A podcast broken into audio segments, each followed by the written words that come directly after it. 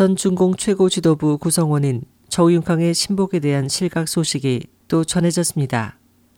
당 중앙기율감사위원회는 18일 지원인 하이난성 부성장을 중대한 교율 위반 혐의로 조사하고 있다고 발표했습니다.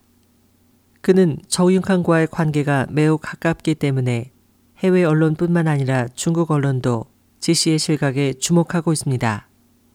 1998년 저우융캉이 신설된 국토자원부 초대부장으로 취임했을 당시 지 씨는 그의 비서로 재직했습니다.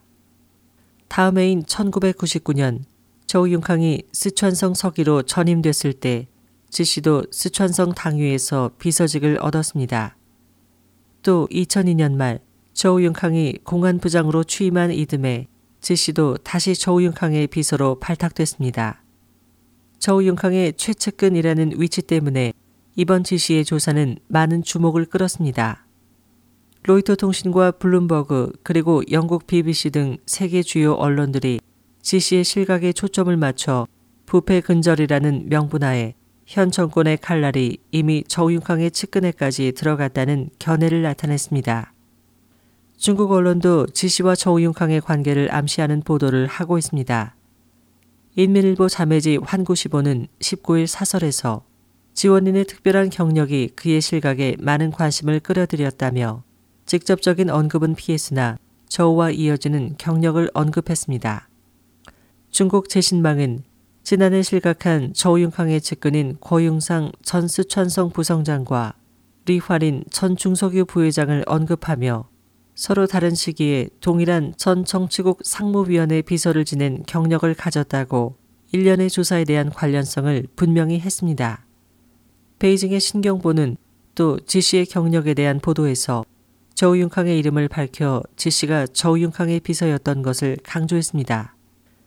저우융캉이 몸담았던 석유업계와 공안계통 그리고 수천성의 고위 관리들이 지난해부터 조사를 받고 있습니다. 석유업계의 장재민 전 중석유 회장과 공안계통의 리둥성 전 공안부부장 그리고 수천성의 리춘청 전 부서기 등 거물이 잇따라 실각해 조윤권과 관련된 각 방면에서 현 정권의 공격이 이루어지는 구도가 보이고 있습니다. 하지만 이런 와중에도 조윤캉에 대한 조사는 수면 위로 떠오르지 않고 있습니다.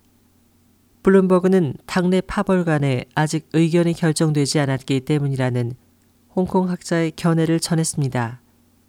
한편 독일 도이체벨레 방송은 현 정권이 보시라이 사건과 같은 방식으로 저융캉 사건을 처리하는 것은 아닐까라는 장스즈 변호사의 견해를 전했습니다. 즉 2012년 3월 전국인민대표대회 종료 후 보시라의 실각 발표처럼 다음 달 전국인민대표대회가 막을 내린 후 저우융캉에 대한 조사 결과가 발표될 것으로 보고 있습니다. SOH 희망지성 곽지연입니다.